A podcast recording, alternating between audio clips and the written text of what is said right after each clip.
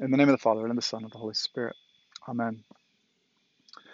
Our sermon today is is based on several weeks of of passages from the Gospel.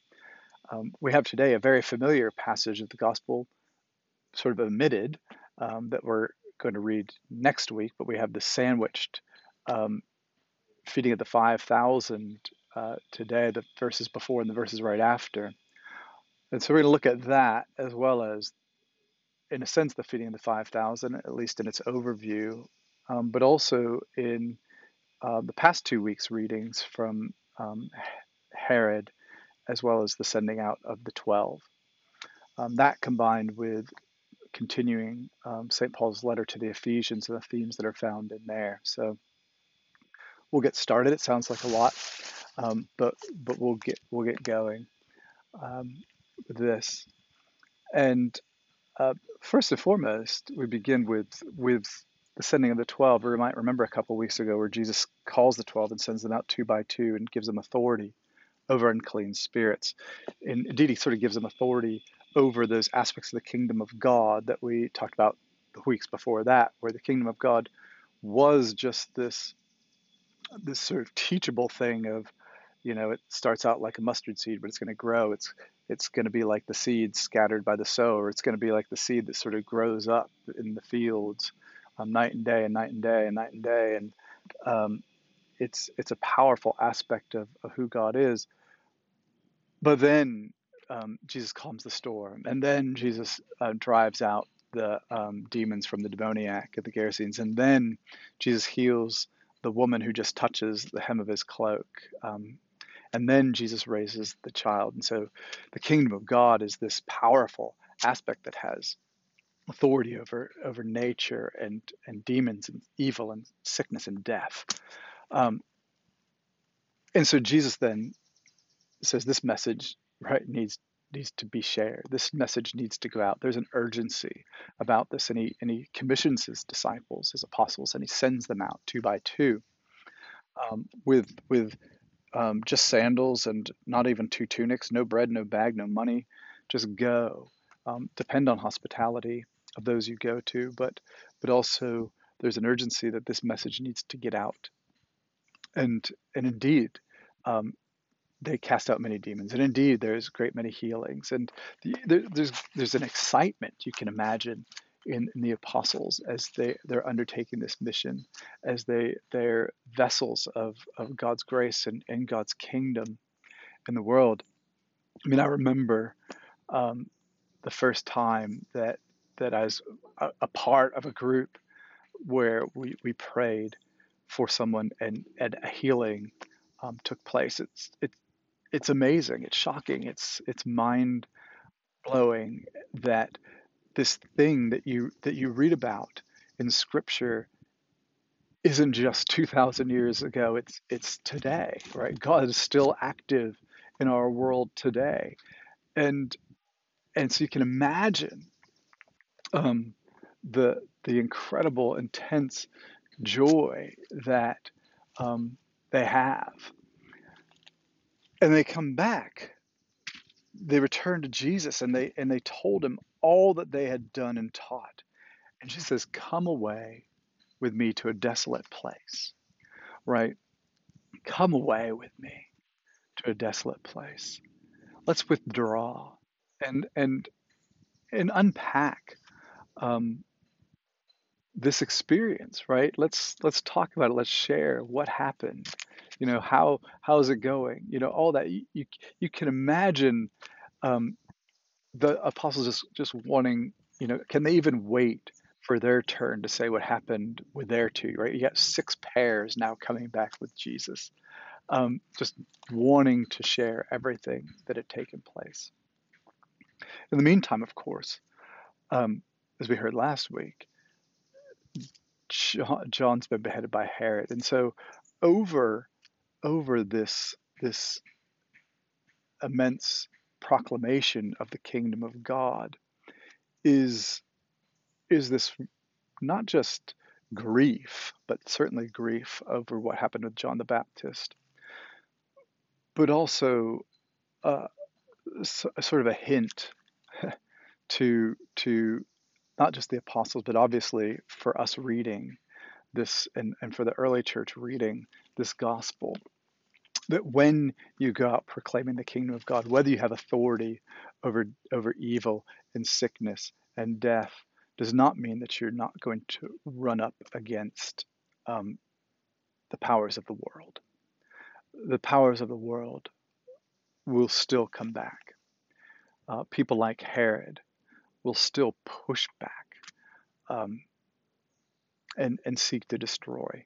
And so your so your life is literally at risk when you declare the glory of the kingdom of God and invite people into that into that kingdom moment, that kingdom movement that stands against um, the rulers of the world and the evils of the world and the institutions of the world, like Herod, who who's representative of that in this in this gospel passage. So this is at the forefront as well as as they as they draw to a desolate place. Um, but now, as they're as they're going to this place on their way to this place in the boat, a great crowd sees them and chases them down. Um, so you know the boat's going probably pretty slow, um, or the people are going pretty fast. But in any case, uh, you know they're they're they're found, and, and as we know, um, this is the this is the crowd that that Jesus will feed, and and there's five thousand that end up being fed with just a few loaves and fish. We'll hear about in more detail next week. But it's but it's but it's vitally important um, today uh, for for a couple of, of reasons. Um, one is that is that this is it's completely connected when Jesus um, sees them and has compassion on them. Um, that uh, of what it is that that we're invited into being and what it is that Jesus is is um, demonstrating. He has compassion on that crowd. Um, he, he meant to go off with his disciples and to, and to interact and to give them some some individual time. Um, but now are these people who who don't even know about the kingdom of God, and and so the the mission sort of changes. The mission shifts, um, and he his compassion for them, being like sheep without a shepherd, just comes out. And and though we don't have it in here, um, and we don't really have it next week because John's gospel's a little bit uh, the, the the the primary purpose of the feeding of the five thousand is different in John's gospel than it is in Mark's gospel. But so so in Mark's gospel, um, they say, um, why don't you why don't you send them away, right? Send them away to the surrounding countryside and villages. This is a desolate place, and now it's becoming late. Um, they don't even have anything to eat. And Jesus says, You give them something to eat. You give them something to eat. And, and the correlation is directly related um, to not only the mission of the kingdom of God, which is which is spiritual and physical, but over and against Herod. Right. Herod had a great banquet. Herod had a big party for all his friends. Um, obviously, uh, obviously, a sort of uh, a, a lavish affair with much drink being poured, and where he makes boast, boastful and grand announcements to his daughter that she'll give him any, or anything up to half his kingdom, and, and ends up um, beheading John the Baptist. Herod throws great lavish parties. We are called to feed the multitudes, the sheep without a shepherd. You give them something to eat. Over and against the kingdom of, of, of Herod is the kingdom of God.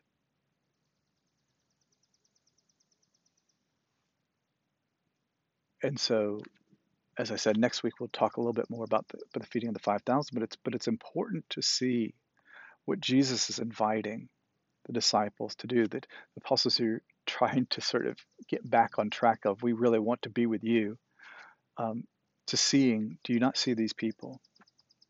these people, this crowd is here in need, right? They're hungry.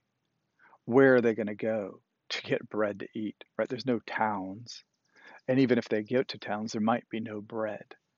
Um, you give them something to eat. And, and for the first time, in in their ministry while they went out and, and did things in jesus name for the first time they're sort of doing this miracle with jesus right? They are the ones who are seating the people in 50s and hundreds. They're the ones passing out the baskets. They're the ones collecting the baskets. Jesus is saying the prayer. They're actively involved in this miracle. There's a reason that the feeding of the 5000 is in all four gospels. The only miracle apart from the resurrection that's in all four gospels. The, the reason isn't just the, the, the power of, of Jesus as the bread of life, although we'll see about that next week. And it isn't about just that Jesus did this great thing. It's about you know when it took place in in in their ministry immediately following this time where they had been given authority over in, eh, over spirits and, and sickness and had been a part of the kingdom of God and this first opportunity to be with Jesus to to take part in this miracle. But also of of really seeing what the kingdom of God is meant to be of of feeding and nourishing of compassion of caring of putting yourself aside,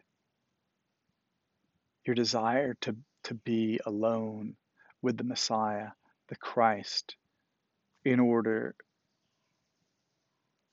to allow others that opportunity to draw near as well. And this, in many ways, is, is the key aspect of the kingdom of God and, and of and of being in Christ today. Um, and it's something that that the, the church in this century and, and beyond really needs to recapture.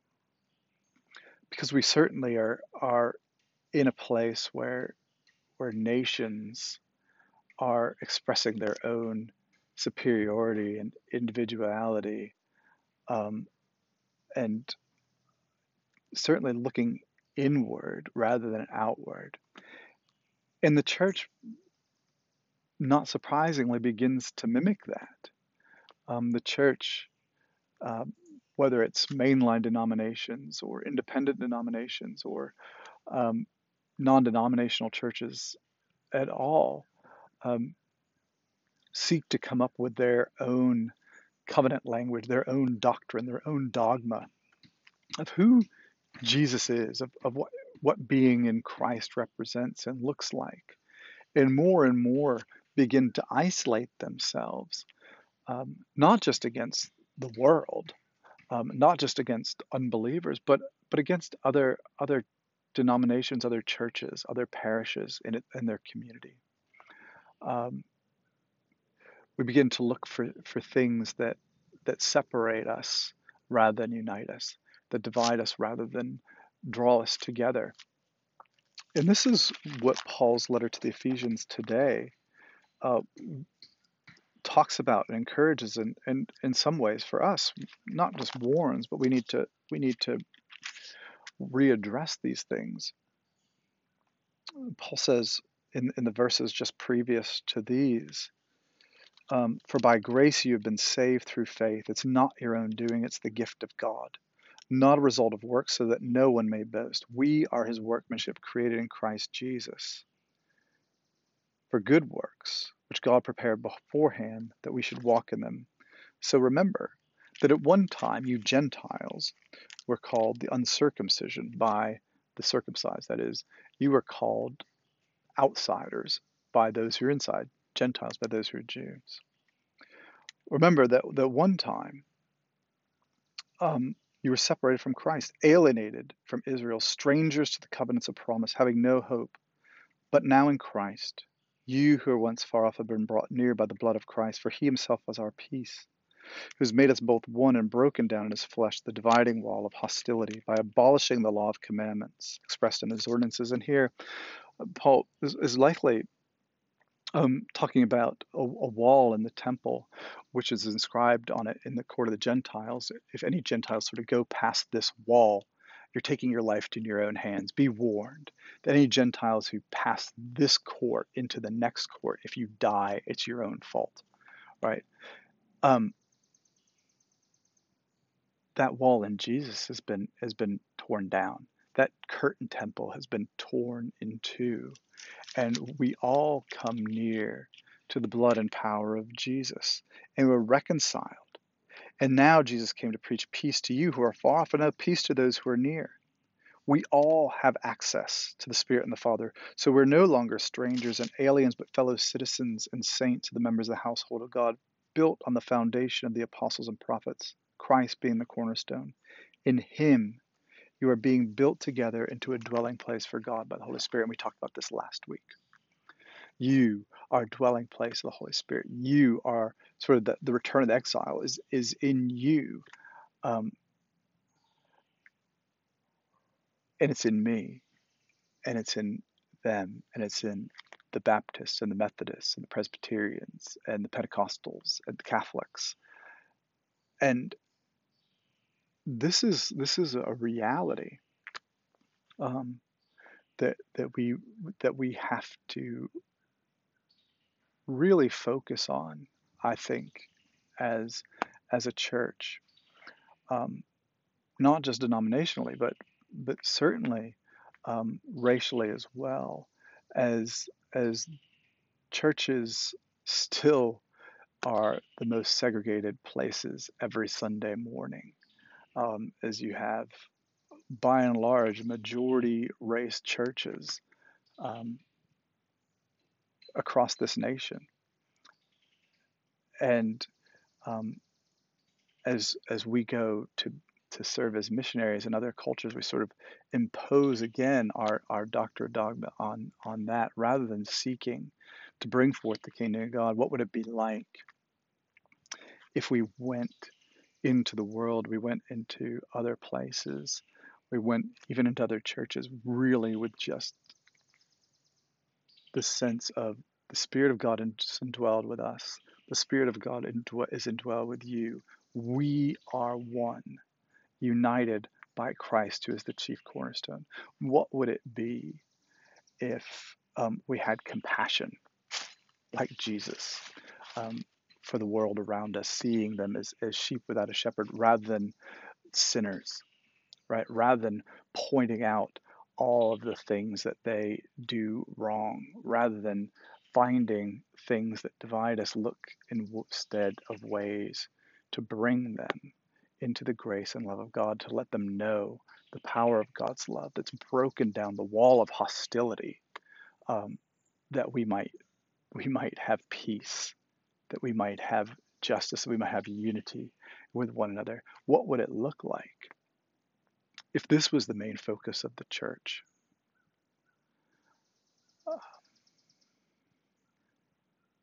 But the cross of Christ indeed was the bridge that binds us all together. How do we live fully into that, that glory? Because I think when that happens, then that authority of that spirit that's within us, we begin to, to live fully into that authority yet again. We have the authority to be the vessel of God's grace and love. We have the authority to cast out evil in the world. We have the authority to bring healing into the world. We have the authority to proclaim victory and unity and Christ's love in the world. When we put aside ourselves. We put aside our doctrine, our dogma, our laws, and instead focus on the love and glory of Jesus Christ, the power and being compassionate in a world that's sorely lacking compassion.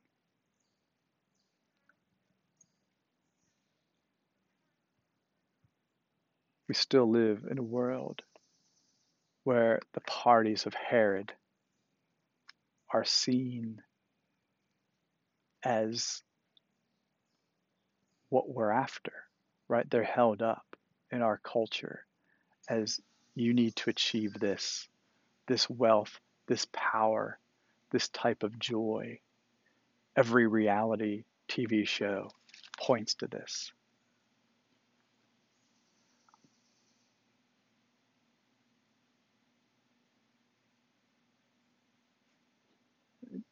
Instead, you give them something to eat. Instead, you see them as sheep without a shepherd. Instead, you pray for healing for them.